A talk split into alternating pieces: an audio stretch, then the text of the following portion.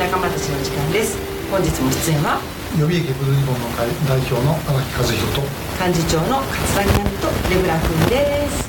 そしてそして本日もご出演は評論家の三浦小太郎さんです。よろしくお願いします、はい渡辺さんにはね割と最近ご登場いただきましたしその後も7月8日の東海のシンポジウムでこちらのよその国、はい、についていろいろ朗読劇を上演したりその後のシンポジウムにもパネリストとしてご登壇いただきました。で、えーこの本のバージョンの編著が三浦小太郎さんなんですけれども、どのような思いでまとめられたんでしょうか？はい、えー、とまずやっぱりこの「よその国」っていうこれ万世者というところで出してくれたんだけど、ま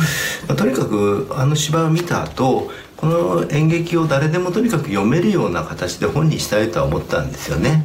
あのテアトロという演劇雑誌には載ってるんだけど、はい。あの実際に上演されたのはそれとまた違うバージョンなんですよ、はい。まあ、改訂版というべきバージョンで最終バージョンをどうしても本にしたいとまあ、いうことですよね。はい。でまあこれをきっかけにこの前の朗読劇をやってくれて本当私ありがたかったのはあれをやってほしかったんですよ、あのもちろんいろんな芝居をやってる方がやってくれるのが演劇だから当然いいんだけれども、ああいうごく一部の朗読劇でもいいから、やっぱり田中稔さん金田あの辰光さんっていう、まあ、正直言って拉致問題をあの知ってる方々の中でもですね、まあ、そんなに、まあ、こういうことを適切な表現じゃないけど必ずしもみんなが知ってるとは限らないテーマについてやっぱここまで深く描いてくれた芝居なんで、はい。まあ、とにかくこれをいろんな人に、まあ、読んでもらいたいっていうことで。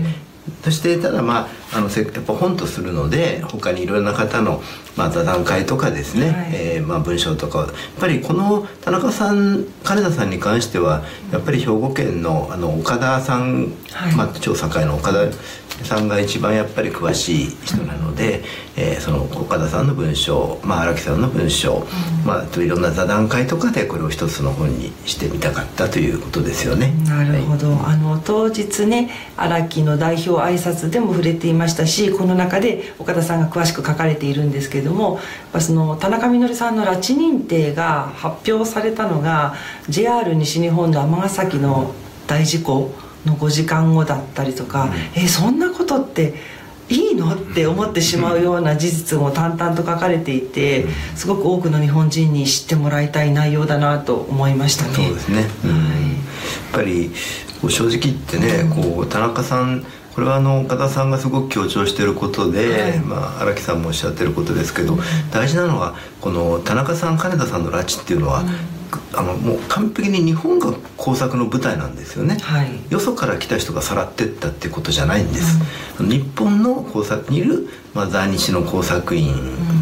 あの工作員が全て在日あの朝鮮人と決めつけるべきでは僕はないと思ってますが、まあ、それは置いといて、在日の工作員によって日本人とかつまたもう一人在日韓国人の朝鮮人の人が騙されて外国に連れて行かれて、はい。ででまあさ自分の意思かどうかとかそうそういう議論してもしょうがない。んでとにかくまあさす行けと言われて行ってそのまま北に行って帰れなくなったと、要するに日本の中で全部完結してる事件なんですよねこれね、えーでそういったものというのは意外とあのまあそれ一番追求しやすいはずじゃないですか、うん。日本で。本来は、うん。はい。犯人が日本にいるんだから、はい。あの国際指名手配とかあの新元祖がすごいあの指名手配されてるけど、ええまあ、言いにく残念ですけど新元祖を捕まえることってできないですよね現実にはね、でも日本の中だったら捕まえることもまあ司法取引はよくないけれども、え少なくとも調べることもっとできるはずなんだけど、はい。なぜかそっちにはあんまり力が入ってないんですよね、確かに、うんそう。まあだからねあのこれってその拉致認定してるわけだから、拉致認定するということはその認定するに足る材料があるということで,、で今は三浦さん言ったようにあの日本国内で完結しているということは、まあ、あの誰がやったかってねそれはあの官流隊とか想定隊とかも名前まで、えー分かってるわけだし想定隊はまだ生きてるんでしょうから、まあ、あのちゃんと警察があの最低限取り調べぐらいは、えーできても全然おかしくはないわけなんですね。でもそれをしていない、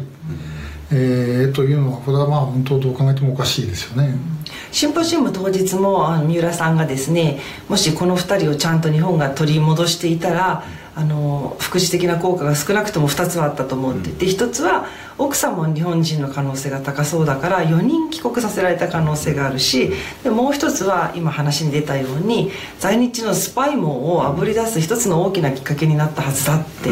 おっしゃってましたよね、はい、もちろんやってみなきゃわからないですよ、だからその意味ではちょっとこれこの場で本当は言うべきかどうかわかんないんだけど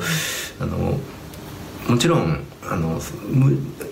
現実には喋らない人のが多いと思うんだけど仮に拉致被害者が帰ってきてもその人たちから向こうのことを聞き出すのはしないとかいうことを今救う会や家族会おっしゃってますよね、はい、もうね取引これは交渉事だから、ああいうこと言ってもいいんですよ、うん、ただねあれって逆に言うと犯罪を捜査する情報、